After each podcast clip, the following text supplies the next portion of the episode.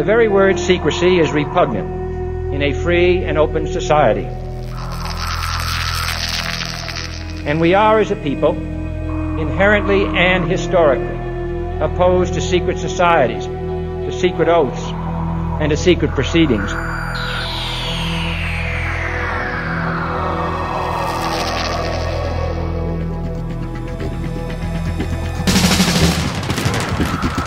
Our differences worldwide would vanish if we were facing an alien threat from outside this world. And yet, I ask you, is not an alien force already among us? Exopolitics, paranormal phenomena, and deep analysis of current world events from somewhere in the desert between Area 51 and Roswell, blasting across the planet. The Manticore Network proudly presents Veritas, because the truth will set you free.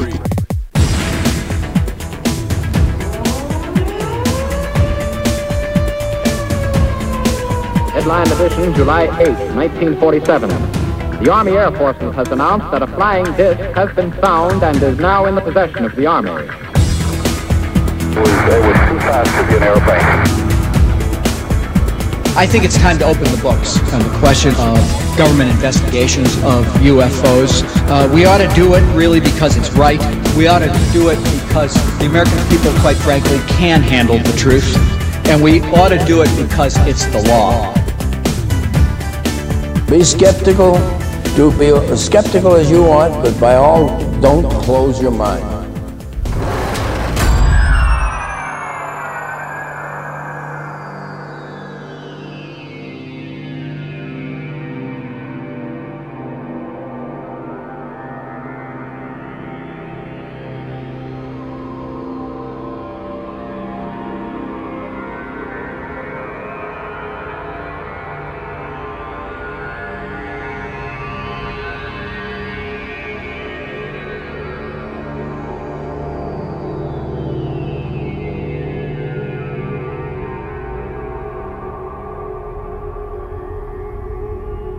Greetings to everyone around the world, and a warm welcome to a new month, a new year, a new decade, and a new edition of The Veritas Show, where we uncover the truth, one guest at a time.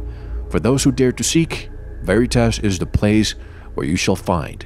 I'm still your host, Mal Fabregas, and I sincerely thank you for joining me once again.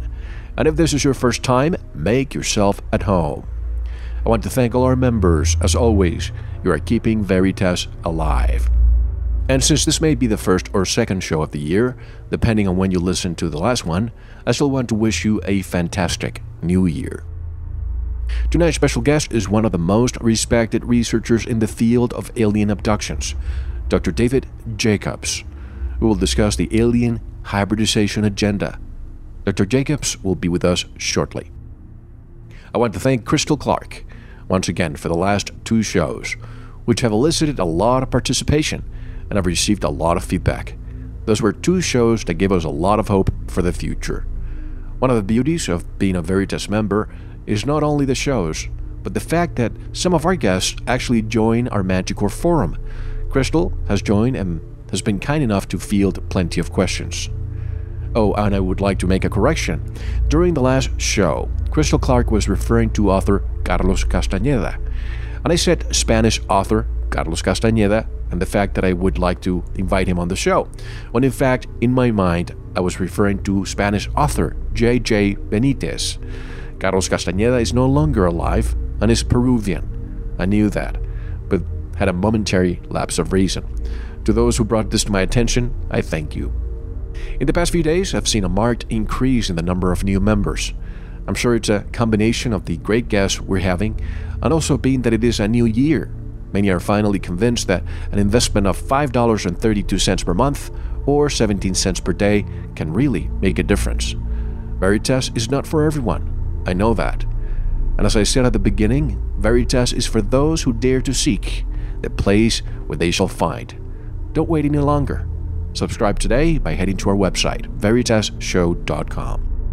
We have a very loyal member who is an eye doctor from Canada and has purchased a number of truth certificates in 2009. On January 1st, he wrote to me after purchasing a number of new truth certificates. Quote, "May I be the first one to buy 2 front row seats for a 6-month pass on the 2010 Veritas bus. My goal as a primary eye care doctor is to help focus the light and help elevate the world's consciousness, one person at a time." Unquote. I love that. Sandy, thanks for your loyalty and for making a difference in those you are sending these subscriptions to. I will work very hard so they are not disappointed.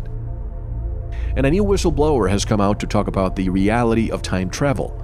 We had Andrew Basiago on the show a few weeks ago, and now the headlines show Dr. David Anderson from the Anderson Institute, whose motto is innovation and excellence in time technology. When I read the recent headlines, I knew I have heard the name before, so I looked and found that Dr. Anderson had actually written to me on November of last year.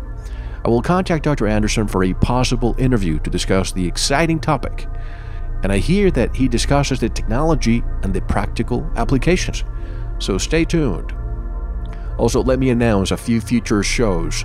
Nick Redfern, Drs. J.J. Hurtak and Desiree Hurtak, Kerry Cassidy and Bill Ryan from Project Camelot, Stephen Bassett, Benjamin Fulford, and many more. Subscribe today and don't miss a show. For more news, visit our blog or the Magicore Forum, where we discuss all relevant world events.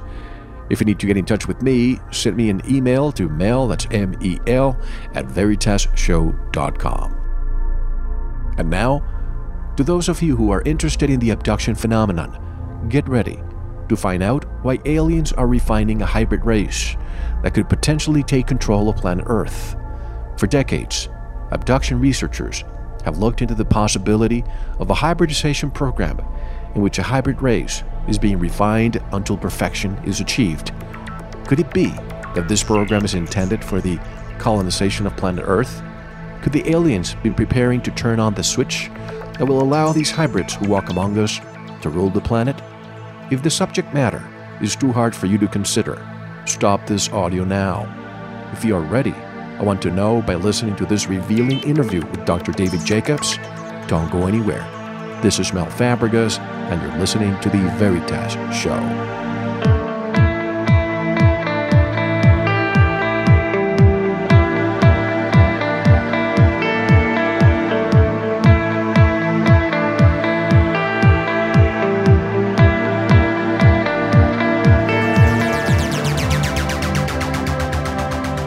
Most of the great music you hear right here on The Veritas Show is supplied by the independent artists from Jamendo.com. If you hear a song you like, go over to our homepage, veritasshow.com, click on the guest, look up the song, and download it. You can even buy the group's CDs, in many cases right there at Jamendo.com.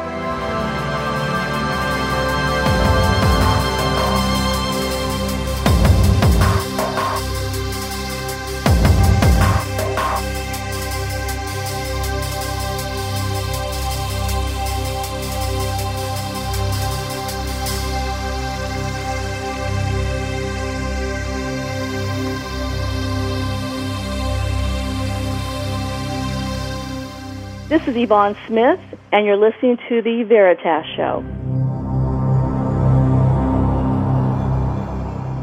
Dr. David Jacobs is Associate Professor of History at Temple University, specializing in 20th century American history and culture. He began researching the controversy over unidentified flying objects in America in the mid-1960s, and has amassed over 35 years of primary research data and analytical hypotheses on the subject. Dr. Jacobs has written and delivered many articles, papers, and addresses on the subject of UFO abduction, and has been a consultant to the major UFO organizations. In recent years, he has concentrated on ascertaining the proper methodological techniques for the hypnosis and therapy of abductees. He's the author of many books, including Secret Life, First-Hand Accounts of UFO Abductions, The Threat, and UFOs and Abductions, Challenging the Borders of Knowledge. And directly from our Veritas virtual studio in Philadelphia, Dr. David M. Jacobs. Hello, Dr. Jacobs, and welcome to The Veritas Show. How are you? I'm fine. Thank you, Mel. It's my pleasure. Dr. Jacobs, abductions and hybrids are topics that we frequently discuss on this show, and you have done your share of research. But first, please give us some background of yourself and how you were able to get into this subject and when you started your research into this.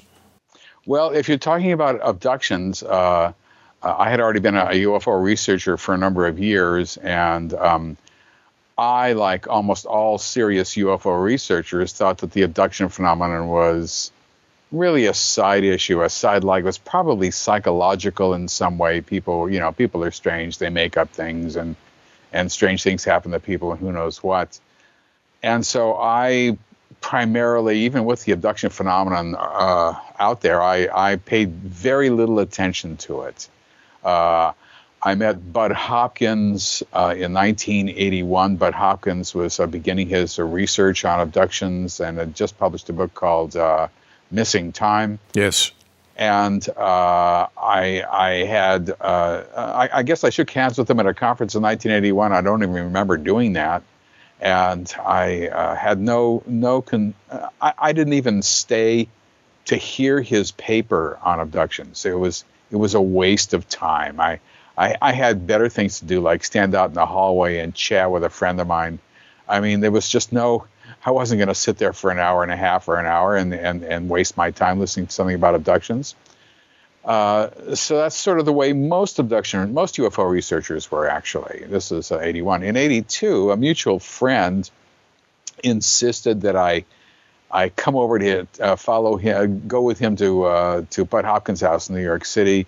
I'd met with him for a talk in New York City, and I didn't want to go to Bud Hopkins' house. Once again, this is just a waste of my time, So he said, no, Hopkins is a nice guy, you'll see. And I finally consented to get into the cab and go to Bud Hopkins' house. And when I got there and we met Hopkins finally, Hopkins impressed me immediately as being extremely intelligent, very careful, very well thought out.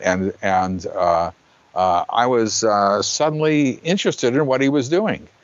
And the interesting thing is that as I was leaving his house in New York City, we were standing on the sidewalk, and he said, "What are you doing this summer?" And I said, "Well, normally we go up to Maine for vacation, but we have a new baby, and so it's too long a trip. So we're going to a small town in Cape Cod, which is off the coast of Massachusetts, just off Massachusetts. It is part of Massachusetts." And called Wellfleet, this little place called Wellfleet. And we're going to spend a couple of weeks there. He said, Wellfleet? I own a house in Wellfleet. I go to Wellfleet for 3 months every summer and has been doing it for years and years. So with that sort of serendipitous situation, that coincidence, we met again in Wellfleet, and he introduced me to some abductees, who of course, I'd never met an abductee. And showed me what he was doing, and I was impressed. And I came back down, and I talked to Allen Hynek, who was the dean of UFO researchers at that time, and I told him that this guy Hopkins was onto something, and he wasn't just a flash in the pan. That this was something that was maybe meaningful.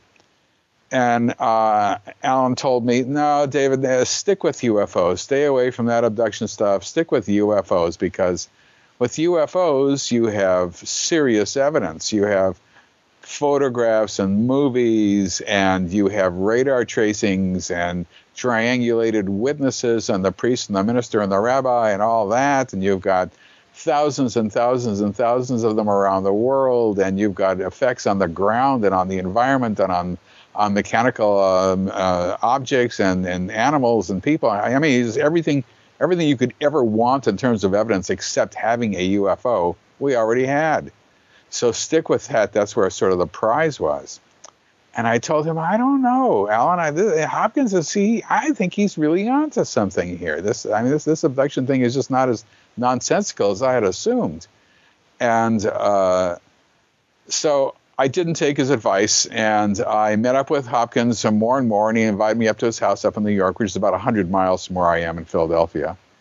And by 1986, this is 4 years later, I had decided that the only way to deal with the abduction phenomenon for myself was to learn how to do hypnosis. Now, I had never hypnotized anybody except students who I hypnotize immediately. As soon as I start to talk, I can see their eyes closed and their mouths open. And so that I was extremely frightened about the prospect of doing hypnosis. But in 1986, I started to do this, and that's sort of been the road to ruin for me ever since. Did you have any mentor when you started, or do you consider Bud Hopkins a mentor? Well, Bud was. What I was doing with Bud is I would go up to his home, and he would do hypnosis there, and I would sit in on his sessions, copying down everything he said and analyzing what was going on. I read books about hypnosis, and I tried to learn hypnosis as best I could. I'm not certified in it, and so he really sort of led me through how to do hypnosis with abductees. Now, obviously, over the years, I've changed considerably and refined my own techniques as best as I can.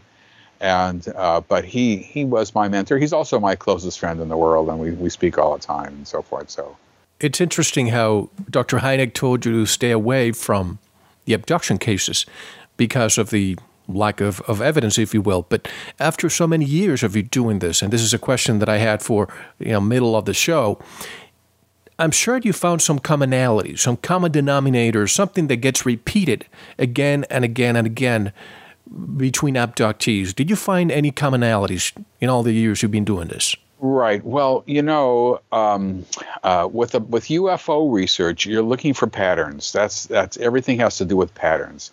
If it's not patterned, then your evidence is infinitely weaker. And with abductions, it's the same way. You're looking for patterns. And the problem with abductions, before I even get into that, is that the evidence is you have to understand where the evidence fits into the spectrum of evidence. It is human memory recovered through hypnosis, which is administered by amateurs like me, for instance. And consequently, it's as weak a form of evidence as you can possibly get. It's hard to imagine a weaker form of evidence. Memory is faulty, and besides that, with the abduction phenomenon, people forget what happened to them immediately after the event. So what they do remember oftentimes is just little snippets of things here and there, little pieces. Sometimes they put those pieces that are very distorted and wrong into a narrative. They put them together into a narrative that they think they, quote, remember, end quote. And they tell you this, and people think, well, this story is much better because it doesn't have hypnosis involved with it. But oftentimes it's much worse without hypnosis. It's much less truthful in a sense, or less accurate, let's put it that way. And consequently, even when you get as accurate as possible, you have to deal with the problem of memory and hypnosis. And we don't have films, and we don't have tapes, and we don't have people, not usually, although sometimes we do have other people seeing the abduction.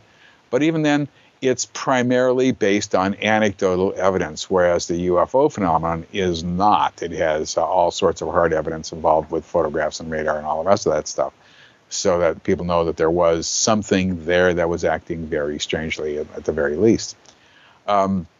Whereas with abductions, the evidence is much, much, much weaker. Now, having said that, we have an enormous amount of evidence for abductions. I mean, it is just astounding how much evidence we have for this and how much we know about this subject. And it is very, very patterned. People all say the same thing around the world, and it does not matter what society they live in, whether they're educated or not educated, whether they're rich or whether they're poor, whether they what the political situation is, what their political views are in the country that they live in. Nothing like that matters. They all say the same thing in precise detail about what is happening to them. It is the most astonishing phenomenon ever. There's never been anything quite like it in human history, as far as I can tell. People forget due to the shock that they experience, or could it possibly be that the amnesia is induced somehow? Right. We used to think early on, this would be, in the early 80s and beforehand, that if people were abducted, it's such a shocking thing that they immediately repress the event and they can't remember it because it's repressed. Well, that evidence never held, and there is very, very, very, very little evidence that adults will do that, although children might. But the evidence was very weak on that point from the beginning. And then there's the problem of, well, if it's not repressed because it's so horrific, so terrorizing, then what we should see when we do hypnosis with abductees is these beings performing some sort of a procedure that would tell the abductee not to remember things. And we have never at any time seen that procedure.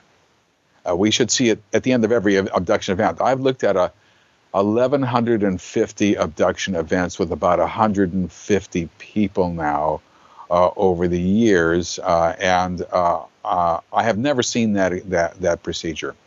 Therefore, what that means is that there's already a neurological alteration within them which in some way blocks access to those memories.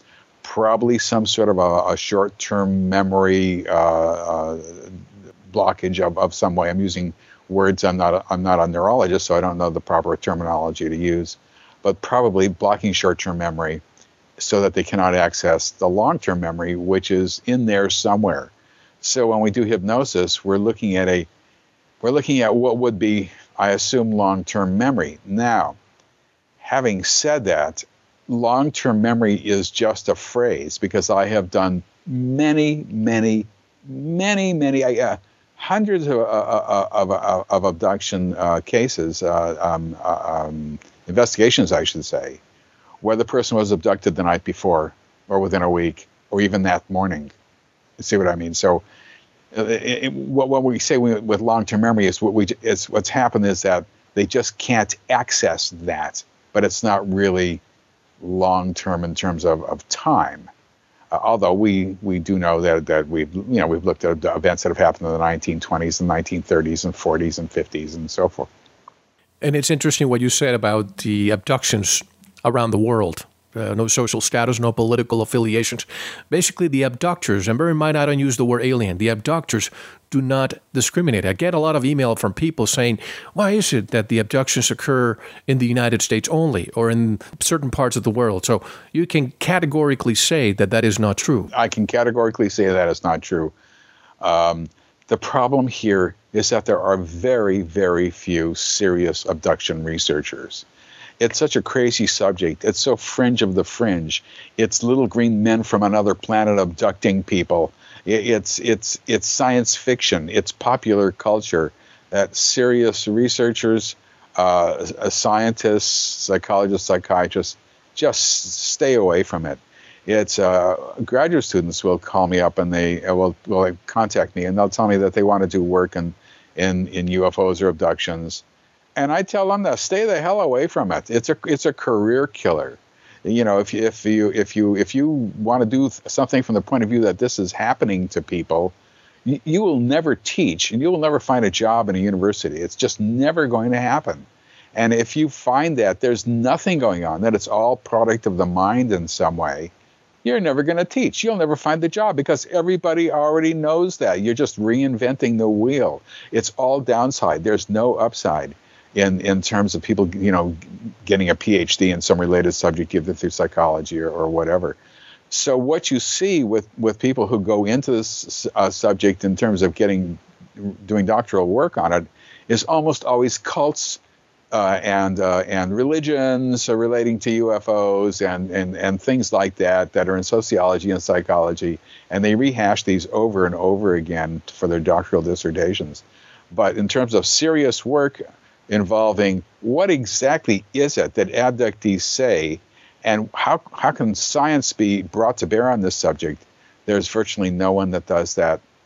And that's in the United States, which is much better than Italy or England or France or Germany and so forth and so on. So So it makes it seem as if there are more abductions here, because we do have abduction researchers who do this work, and it is in the media and all the rest of that stuff, as opposed to other places. But I can tell you right off that I get, through my website, I get people who ask me questions about subject, who tell me about the what's happened to them, and who fill out my questionnaire from all continents in the world. Now, I don't know of every single country. I don't know what's going on in Myanmar, for example. In what was called Burma. Nobody knows what's happening in Burma or Myanmar, right, just because of their junta.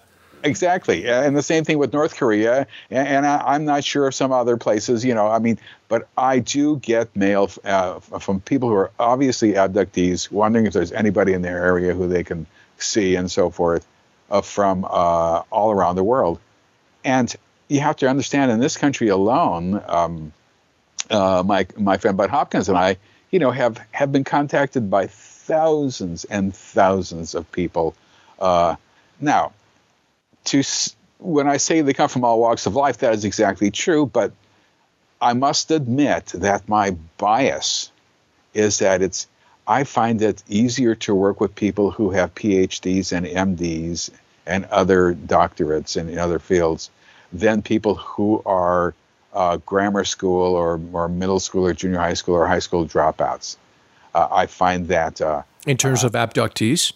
Yeah, I work with everybody, but in terms of how they phrase things, how they say things, their insight into what's happening, I find that people who have doctorates and higher educated are a little more adept at that than those people who are basically have dropped out of high school or something like that. But that's my own personal bias. In essence, they're all saying the same thing. It's just that the people who have advanced degrees can say it a little bit more articulately. They can get they can understand the bigger picture quicker sometimes, and all that. That doesn't necessarily mean they're any smarter than people who've dropped out of school. Let me just say that right off. You mentioned Italy, for example. Somebody in Italy, for example, who gets allegedly abducted. Italy being a very Catholic country, I would presume that somebody may not even want to come forward because the masses or society or religion may say it's the devil. Let's just put you through an exorcism. Is that why some other countries may not be as exposed to the news of abductees, or is it the lack of research? It is possible, but you've picked a country where the opposite is true. In actuality, the Catholic Church and the Pope, not necessarily Pope Benedict, but the previous Pope, was quite interested in the subject of alien life and all that. And the Catholic Church has been very good about the abduction phenomenon. And they have not said anything against it, and they're quite liberal in this area. It is the sort of in the United States, there's kind of these evangelical religions that very much believe that it is demonic possession and the work of the devil and Satan and all that sort of thing. But in Italy, there are a couple of researchers there on abductions. Carter Malaga is one of them. And I don't speak Italian, so I haven't read anything that he's written. But people tell me he's very much into the subject and does hypnosis and all that. And in England, of course, there's a few people. But here in the United States, there are people who go to their ministers, and the ministers tell them, that this is demonic possession, and you've got to pray it away, and all that, it's actually more. Prevalent here. I was actually once denounced from the pulpit in Philadelphia for being in league with the devil because I was studying the subject. Is that right? Yep. At least that's what my students have told me when the students came to class once and told me that their preacher had said that in church. So. Well, Pope Benedict may not be as interested, if you will, into this, but he's the only one that has moved forward saying that we want to make contact. And, you keep hearing the Catholic Church and the Vatican, they have one of the largest telescopes in the world in Arizona. And this is a topic that you may not discuss, but it makes you wonder, what is the Catholic Church doing, spending so much money in looking for extraterrestrial life? Right. Well, the thing is that I think that all the major religions can incorporate extraterrestrial life. They're all large enough and flexible enough to be able to do that. they would say that there is a prime mover or a creator, and he created the heaven and earth and everything else in it. Therefore, everybody is God's children, and so are aliens. I mean, it's not as odd as you might think, but I've worked with a number of ministers who are abductees. And they all know right away that this is not something that is religiously based, that this is not demonic possession, that this is not angels, it's not religious figures, that this is something very, very different. Now, you have to understand with the abduction phenomenon, it begins in infancy, and we think we know that because parents are abducted with their children. And it continues all the way through childhood and into all the way through adulthood and into old age. And at some point, it stops. We're not sure when. Maybe at age 80, maybe 75. I don't know when it stops. But we don't see really old abductees in their 80s or their 90s, hobbling around on board an object. And we should see them because we know that the phenomenon goes back throughout the 20th century and not much past that. So we really sort of should see that, but we don't. Now, maybe because their numbers are so small, we don't really see that. But the point is that it's a lifelong phenomenon. It's not a single event kind of a person's in the wrong place at the wrong time, and then here comes a flying saucer, and they see, there's a couple of them, let's grab them and see what makes them tick, and take them on board the objects and cut them in half and say, oh, I see, there's a heart in there, and there's lungs, and there's this and that. That's interesting. And we in fact thought that was the case for years and years and years, and that these beings who were doing this were very similar to us. In other words, everybody in the universe was pretty much the same in that kind of a thought, and that they were learning about us. They were experimenting on us. They were in some way having they were involved with a situation that was a study of some sort or another. And because that's what we would do if we were to go to some distant planet and find life there, obviously we'd take samples or whatever. And that seemed to be okay, for us to think that, because that seemed to be what it was.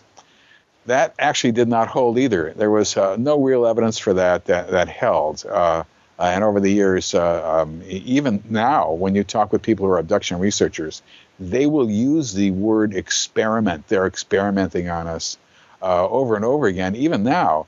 But there is no evidence for that at all, actually. It's a very different situation. But what we're learning is that these beings are really very, very different from us. They're not the same as us. They're very different. And I guess that most of the major religions would be able to deal with that in some way. In doing this show, never in my wildest dreams did I ever imagine I would be in communication with so many people who claim to have been abducted, and some of them who even claim they're hybrids. I'm always skeptical, but I always keep an open mind. Is there a way to discern between the true hybrids? Yes. If a person calls you and says that they're a hybrid, that's almost absolute evidence that they're not. They would never, ever do that. That would never occur. That would never happen. It just wouldn't. And when they say they're a hybrid, they don't really understand what hybrids are, or transgenic beings, as sometimes they're called. They don't get it. They don't understand it. They don't know enough about the subject yet to even. And so by saying they're a hybrid, they're automatically saying, I'm not a hybrid. That's what I have found in my research, because I've had a lot of people tell me that too. And I know what hybrids can do and what they can't do. And these people can't do anything that hybrids can. And that means that they're not a hybrid by definition. Well, let me rephrase then. And I want you to tell me what the hybrids can do, because I'm interested. Okay. But have you been involved in any medical research to determine if someone is truly a hybrid? How would you, with today's technology, determine that? By analyzing someone's DNA, for example? No. Well, yes, you could do that. But And there might be even ways of doing that. But to answer that question, it's going to take an hour of backstory, of background, to understand the differences between hybrids and humans. There are very few differences, just a couple. Those couple of differences are make them into a different species than us, even though they may be 95% human or maybe 98% human for all I know. But the difference between us and them would be, well, you know, we're 97%. I'm sorry, chimps are 97% human. Right. They got 97% of the. Well, that 3%'s a big 3%. That's a big one. You know what I mean? And so hybrids are not fully human, and they can do things that we can't do. And they would not be calling you up and saying that they're a hybrid if they were. They would keep that a secret and go about their business as usual. Well, that's a problem. Most of them keep it a secret, and they don't know who to talk to. No, they wouldn't. Talking to somebody about their problem would not be a concept. As a hybrid, you would not have a problem being a hybrid. You would be very, very content in your situation. So you are saying that hybrids exist? Well, let me go. We're jumping the gun a little bit here. Okay. From the earliest abductions that we knew of, which would be the Antonio Villas-Boas abduction in 1957 and the Barney and Betty Hill abduction in 1961, there was a reproductive interest in the accounts that the people told. Most people, if you if you do enough sessions with them, more than one, for example, will in fact come out with the idea that eggs have been taken, or sperm has been taken, or women are implanted with fetuses, and or fetuses are extracted from them. Which, when I say this, just sort of as a matter of course, because this happens to all abductees. Period. This is something we see with all abductees. There are virtually, and I can't say all, but virtually no exceptions. We haven't found exceptions yet. There might be some out there, but we haven't found it yet. Now, they're not taking saliva samples or blood samples, although every once in a while that will happen. But this is something that they're extremely interested in, and we were always concerned. Why would they do that? Why would that happen? Even Barney Hill described a sperm sample, but he was so embarrassed about it that when a book was written about his experiences in 1966, he forced John Fuller, the author, to take that part out. He was too embarrassed about it. Thank God for that, because everybody else who has ever said that then now can't be accused of picking it up from the Barney and Betty Hill story. You know what I mean? Mm-hmm. So, but in fact, that was part of it as well. And as early as 1972, a woman named Marjorie Fish, who was a UFO researcher in Ohio, suggested that they were interested in us primarily for reproductive reasons, or they had this overweening interest in reproduction activities. So we've had this from the beginning, and we knew therefore that there was this not necessarily sexual interest, but reproductive interest. And we thought, well, okay, they're interested in reproduction because it's an experiment. They're studying us, you know, they're learning about it and all the rest of that. Hopkins discovered, I remember once Hopkins called me up and he told me, and I'm sorry if your readers have heard this story before, but it did happen in essentially this way. He told me that he had the most amazing account that he'd ever heard in his life. He had just finished doing a session with a woman, and it was just amazing. It was astounding. It was amazing. It was really, really, really amazing. It was just astounding. I said, God almighty, what is it? You know? And he said, well, they took this woman off the table and they walked her into a room, and there in this room, there was a woman standing there, another female standing there with a baby. I said, a baby? What do you mean a baby? He said, yeah, with a baby. The baby looked weird, like crossbreed. It was like sort of half alien, half human. It was like weird. I said, okay, having never heard the word baby in the same context as UFO and abduction before, and but he said, then they forced her to put this baby up to her breast and feed the baby. And I said, feed the baby? How? What do you mean, feed the baby? What kind of nonsense is that? This is a woman who's never been married. She's not lactating. She can't feed the baby. I said, did she say that? Did she object? And he said, yes. She told him she couldn't feed the baby, but they forced her to put the baby up to her breast anyway and nurse the baby, feed the baby. And I thought to myself, oh my God, if this is true, if this is actually happening, then we will never be able to understand that the kind of thinking that they engage in, because their thought processes value form over function.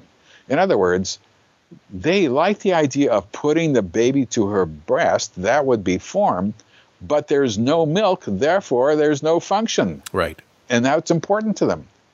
Well, of course, I was wrong. What we've learned over the years is that there's already we can identify a procedure which stimulates lactation, and the women are lactating, and she is feeding the baby, and so forth. But the fact is that was sort of the beginning of the discovery of hybridization, and from then on, other people began to talk about, as we both got into more and more of this, began to talk about seeing babies, and sometimes there'd be they'd see fetuses in tanks. I call this an incubatorium, a room filled with tanks of liquid and babies, fetuses in various stages of growth and development within them. People would describe them as babies lying in sort of little, not bassinets, but boxes or glass enclosed. These are accounts given by abductees. By abductees, okay. Right. And they would sometimes describe seeing them as toddlers, 2, 3, 4, 5 years old, as young children, 7 to 12 or whatever, as adolescents, as young adults, as adults, and not as older adults, for reasons we still do not understand, not as older adults. So we began to uncover this whole world of hybrids and hybridizations. And the thing is that some hybrids looked really quite alien, except that they might have a little bit of hair, there's little whites in their eyes, and all that. Most hybrids sort of looked in the middle. And then on the other side of this bell-shaped curve, there were some that looked much more human. They had long, more thicker hair and bigger whites in their eyes, and they had a mouth, nose, and all that.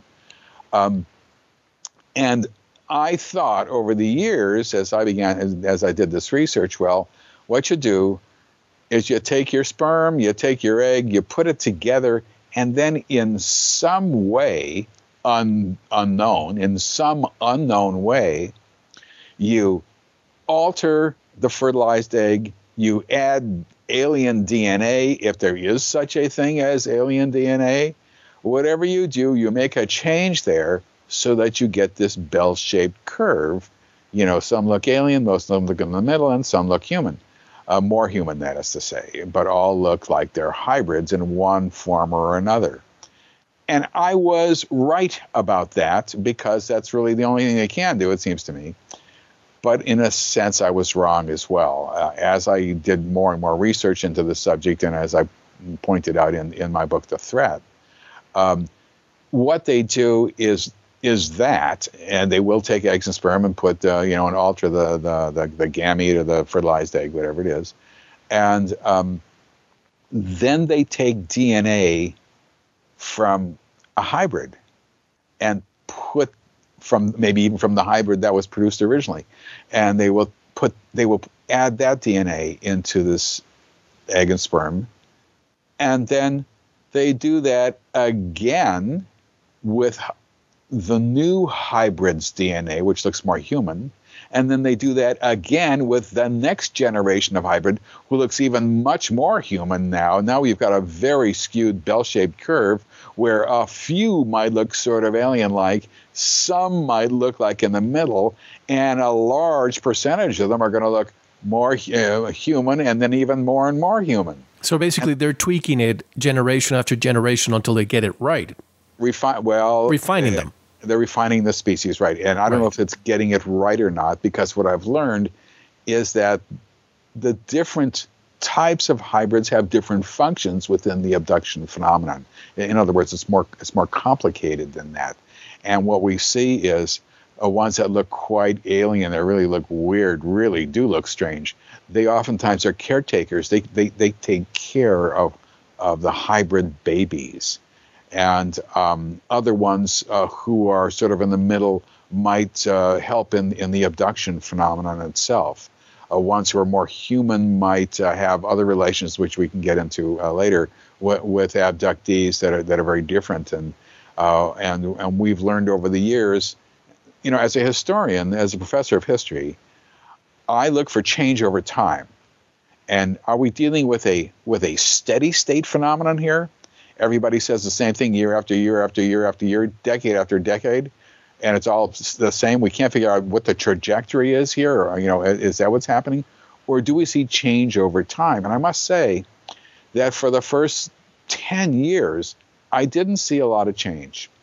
It wasn't a whole lot of change. Well, let's just say the first 5 or 7 years. But then people began to describe that hybrids were helping the aliens do the abductions.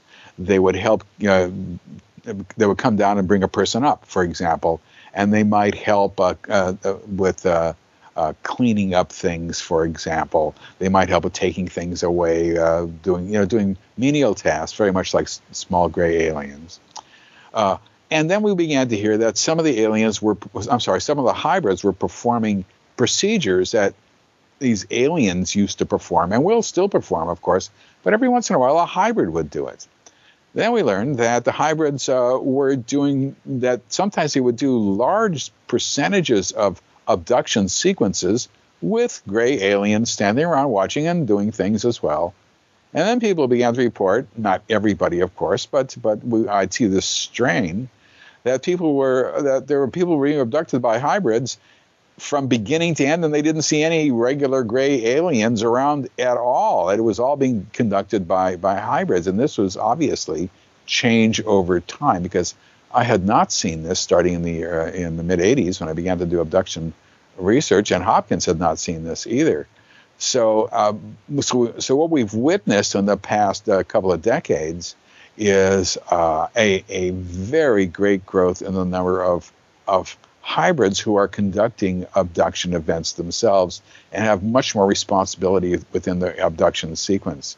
So the fact that there are hybrids, isn't that confirmation that extraterrestrial life exists? And bear with me for a second. I'm stepping outside of the box for a moment. Imagine yourself as a hybrid, and all of a sudden you get murdered. And the defense comes and analyzes your DNA and realizes that your DNA is not 100% human. Perhaps 96%. Just think about the legal repercussions that may have. This is something that would be very interesting if this ever happened, and we found a non-human. I could have a raise in salary. I could go to another university. I'd be hoisted on the shoulders of my colleagues as a hero. I would not be considered a lunatic. Well, that's what I'm saying. You could be an expert witness because of what you've done so far. Yeah. If that were to happen, this would be the biggest event ever. And this might happen one of these days. That is possible. That's within the realm of possibility. It's not an impossible situation. But the problem is, when somebody gets murdered and they look like they're really humans who are hanging around somewhere, normally you don't do a DNA analysis on them. You know what I mean? There'd be no differences.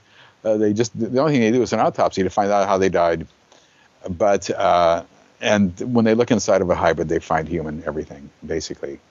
But still, you know, you never know. And the question is, what would they? It's more complicated than that. The question is, what would you look for? And you'd have to look at certain chromosomal strands and see what differences there are and all that. And what basis do we have to even say this is alien? Just basically we're saying this is not human.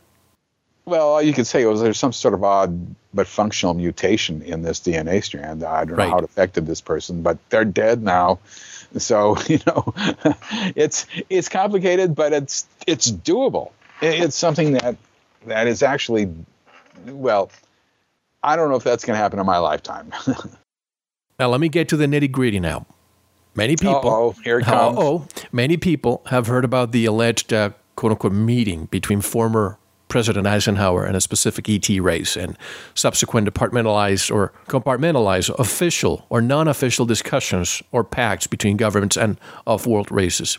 What do you feel is the current relationship between peoples in our human governments and peoples within any secret governments to any ET races in regards to the abduction phenomenon? Well, I'm sorry to disappoint everybody, but this meeting with Eisenhower and anybody never took place. I don't think the government knows anything about this subject whatsoever. I think it cares less. I don't think there's any shadow government studying it. I don't think there's any. I don't think the government is covering up anything, and I don't think that the government has any study going on about it. I don't think anything like that is going on. Now, having said that, I hope there is. If that were happening, it would be the answer to my dreams. It would. I would be a happy person. That would be wonderful. That would be just. If the government is studying it secretly, fantastic. That's the best news I ever heard in my life. Are you kidding? That would be wonderful. I can't say that that is the case. I do not feel that the evidence is. It's not exactly that. There's almost no evidence that the government is doing it. It's not like the evidence isn't compelling. There isn't any evidence that to be compelling at all. And so I can't. So my fondest dreams are not there. You see, I can easily take the idea that they're not, that they're keeping it a secret, that they're hiding it from us. Okay, fine, great. As long as they're studying it, as long as they're on top of the situation, as long as somebody's trying to do something about it, that would be wonderful. That would be fantastic. Unfortunately, I cannot say that that is the case. I don't see it. The evidence presented to me about government cover-up and all that just is, as a historian, it does not come up to the grade of evidence that we must have for something of this import. So is there any validity to the story of the quote-unquote agreement gone bad between former members of human government and ET races? No, none whatsoever. None whatsoever that I know of. Now, you can't prove a negative. Maybe there is, and nobody knows about it, but I will tell you one thing. That my knowledge of the abduction phenomenon and the aliens and hybrids and all that, they don't need no stinking agreement. They don't need a legal document. They don't need a quid pro quo. They just do what they want, period. Where's the proof to confirm what you just said? Well, what I can present is, hundreds and hundreds and hundreds of accounts that all are precise and dovetailing together.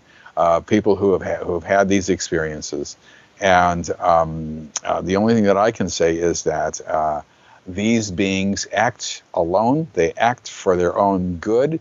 They don't they don't ask people themselves permission to do anything. They do whatever they want to anybody they want, and that's their modus operandi, and that has been true from the very beginning, and it's never deviated from that.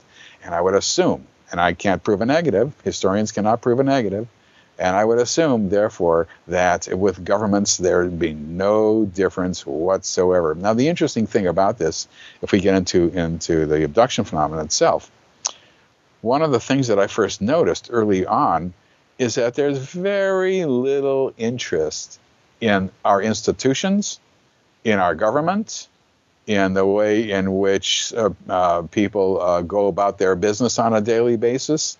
In other words, if this were a psychological phenomenon, you'd think they'd say things like, Barack Obama, who is this guy? What does he do? Why do people talk about him? You'd think we'd get that just once.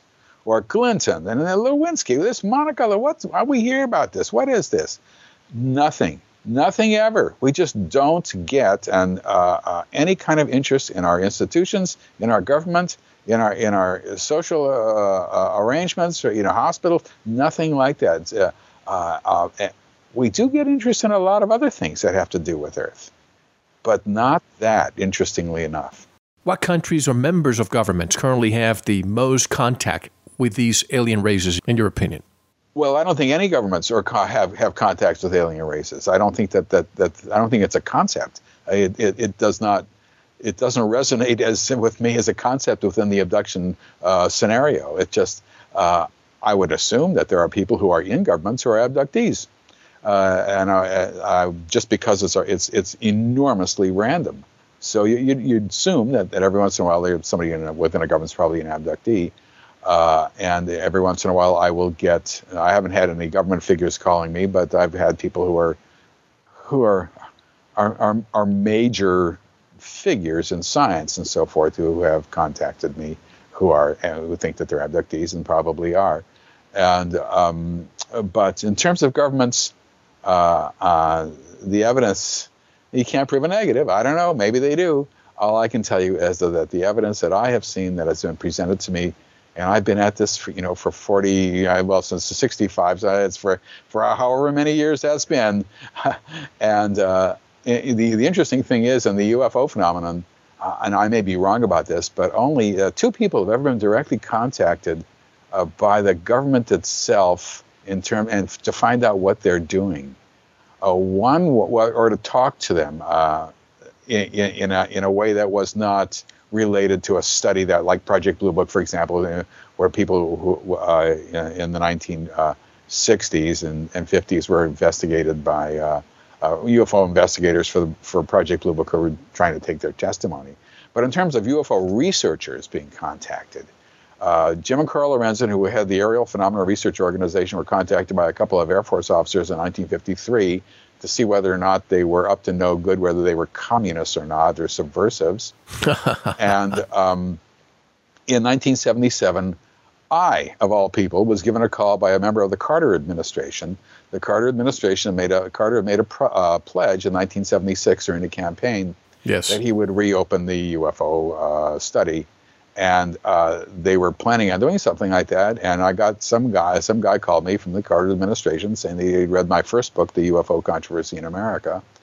And he liked it very much. And he wondered, if they did open up the UFO, would I, be able to in some way help them or whatever it is. And I said, sure. But we know for an absolute fact that it was never opened up. We know exactly what happened. That's one of those things in the government. We know exactly what happens. What happened? Well, Carter sent a letter to NASA saying that he would like NASA to begin the study of the UFO phenomenon once again. And that letter went to the director of NASA. And the reason we know this is, as you'll see how we know this, and that went down to the next level. It was then passed down to the next level, down to the next level, down to the next level, and down to Richard Henry, who was a UFO guy, who was at the lowest level of NASA, who was interested in the subject. And it was up to him to draft a letter saying, we're not going to do this. The Air Force has already done it. And besides that, it's basically a public relations nightmare. And he then wrote the letter. And the letter that was then edited a little bit by the next level, went up to the next level, with each little edits and adds and this and that, and all the way up to the director of NASA, who signed off on it, was sent to Carter. And that was the end of that. It was never followed up on by Carter, and there was never any study made. And we know that because Richard Henry wrote an article about it for the Journal of Scientific Exploration some years back. So we know exactly what happened. And Richard Henry is a professor of astronomy and astrophysics at Johns Hopkins University. Well, that was essentially it. In other words, the government has not been, one would think if the government was interested in the subject that they would be questioning me quite closely, and Bud Hopkins quite closely, and other UFO abduction researchers quite closely, and that they'd be doing their own abduction research. Well, that was my next question. What members, and you answered it, what members of any human institution, public or private, have put serious funding into either working with or studying the ET phenomena, and have they contacted you for the years of interaction studies? Yeah, the answer is it's none. Even when Allen Hynek was the head, Allen Hynek, I remember he would send me drafts of these things, would apply for grants from National Science Foundation and for other organizations for money to study the subject when he was outside of the Air Force then. And he was turned down every single time. Except for the University of Colorado study, which was funded by the Air Force, and ended in December of 1968. There has never been a university. Well, I shouldn't say that. There was a very, very small study in 1953 done by Ohio University, not Ohio State, but a small college in Ohio, in Ada, Ohio, at the time. And that was just a tiny little study. And there's been a study by some the National Institute of Aeronautics and Astronautics or something like that. I may be wrong about that, but there's been some other private studies. But no major funding institution has ever funded any money for anybody whatsoever to study this subject at any time. Mel, this is what I call a negative cash flow business. When a person comes into my office and I do hypnosis with them, it costs me a small fortune every time. I don't charge for what I do. I don't get anything out of this other than information. And that's the way it's always been with all UFO researchers, virtually all of them. Money comes out of your own pockets. And every once in a while, people will donate some money to a UFO organization who will dole out sometimes hundreds of dollars to study certain things. The Fund for UFO Research, for example, has done that. And because they have many hundreds of dollars at their disposal. But when you're talking about a major grant with over $1 million or hundreds of thousands of dollars, that nothing like that has ever happened from a non-UFO organization. Now, every once in a while, there'll be a private philanthropist, and there have been a couple over the decades who have funded some studies privately. But other than that, the problem we're dealing with here has a long history to it. Back in the 50s, there were scientists who were interested in this subject because there was a concerted public relations effort, primarily through the through NICAP, the National Investigations Committee on Aerial Phenomenon, which had a very prestigious board of directors, including admirals and ministers and all sorts of very well-known people on their board of directors. And they actually were able to do a public relations effort. And that a lot of scientists got interested in, a lot of Congress people got interested in, and so forth in the 1950s. But after the 1960s and after the final report of the Common Committee, things really trailed off drastically, and a lot of people left UFO organizations thinking, well, the problem has been solved. There is no such thing as UFOs. It's all fake. It's all nonsense. It's all ridiculous. And then there was the 73, 74 UFO wave, which was one of the largest we ever had, and people still got interested in it and all that. And then a series of blockades came up. Number one, I think, was by the mid-1970s. Blockades as in information, you mean? Yes. Okay. Blockages to being interested in the subject by the scientific community. By the mid-1970s, UFO researchers had learned as much as they were ever going to learn about UFOs and UFO sightings. In other words, by the mid-1970s, we were in information overload. It was absolutely overwhelming about the evidence for and information about UFOs. It was not subtle. It was a basic sledgehammer between the eyes. It was just massive. Allen Hynek, I remember, in the early 1970s, talked about the embarrassment of riches. He told people to specialize in just little pieces of it. There was so much evidence and so much information.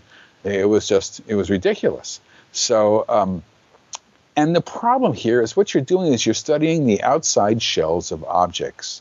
It tells us very little, if anything at all, about intentions, motivations, goals, purposes. It just tells us that an object was there, incredible people saw it, and it had weird flight characteristics, or whatever it was, and people saw it for X number of time. We knew everything. I won't even go into. We knew everything there was, and virtually all of the evidence for UFOs that has been uncovered by researchers since that time has been primarily confirmatory, and it validates, verifies what we already knew before.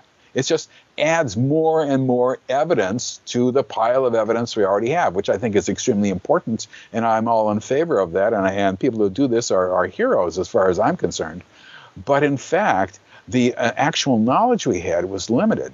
So what people did was they began to move into non-UFO research areas, and they moved into government conspiracy ideas.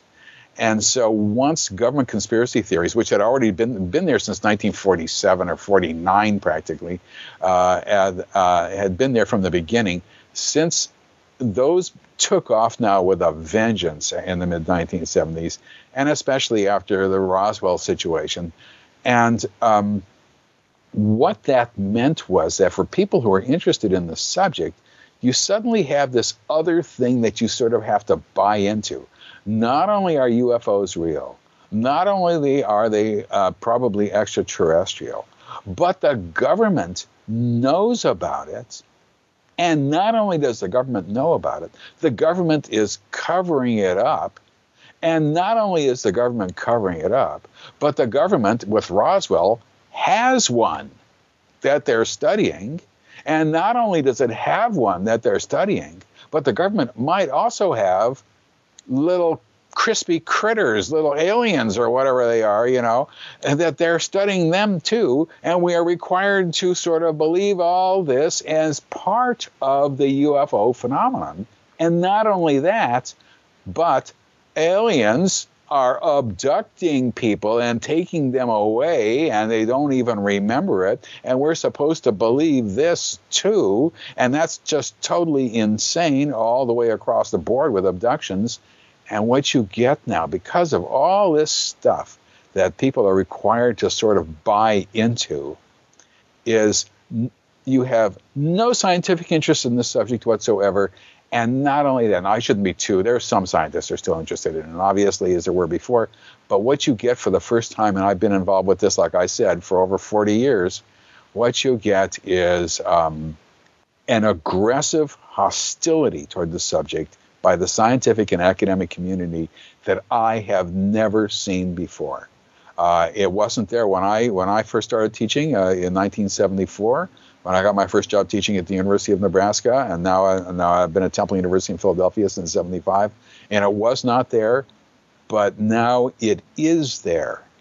And my sense of it as an academic is that it's because of all these kind of barriers to the phenomenon itself. It's like all these things are put in front of the phenomenon that people have to deal with. And most academics and scientists just say, well, the hell with that. I've got a life to live. And the chances of this being an extraterrestrial phenomenon is so remote. It's so unlikely. It's just ridiculous for me to retool, to begin to study, to read books, and to learn how to do research in this. You know, I'm doing other stuff. And consequently, and besides that, these people are nuts. Everybody is crazy over there. And you get this recycling of the idea that people who see UFOs or people who say that they're abducted are in some way crazy. They're diminished as a full human being in some way. All these things come together in popular culture now, and in television and radio accounts of this subject, and the academic community just stays away from it more so than I've ever seen in my life. And that said, we have to take one break, but let me just say something, and we'll get your reaction on the other side.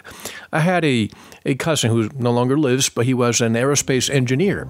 And as a child, I remember asking him, do you believe in extraterrestrial life? And we would sit down and look at the millions of stars at night, and he would tell me what academia says. It is impossible, the light years, the propulsion, etc., for them to come here. Isn't that the height of arrogance? For academia sometimes, and I don't mean to offend you by saying this, to say, no, we don't believe in it. Is it because what they can do, they can't prove anything, and their conventional wisdom says that? But let me get your answer on the other side. In the meantime, how do people get in touch with your work, Dr. Jacobs? Well, I have a website. It's called ufoabduction.com, www.ufoabduction.com. Now, make sure that it's not UFO abductions. That's wrong. That's a whole other world. It's ufoabduction.com. And singular. And we have a link on our website, folks. Stay with us. We're here with Dr. David Jacobs. This is Mal Fabregas, and you're listening to The Veritas Show. Don't go anywhere. Thank you very much for listening. We're going to talk more with our special guest in our members section. Head on over to our website, veritasshow.com. Click on subscribe and join us in the members area to tune in to the second part of this great show. We'll take a short break, listen to some music, and we'll be right back with more.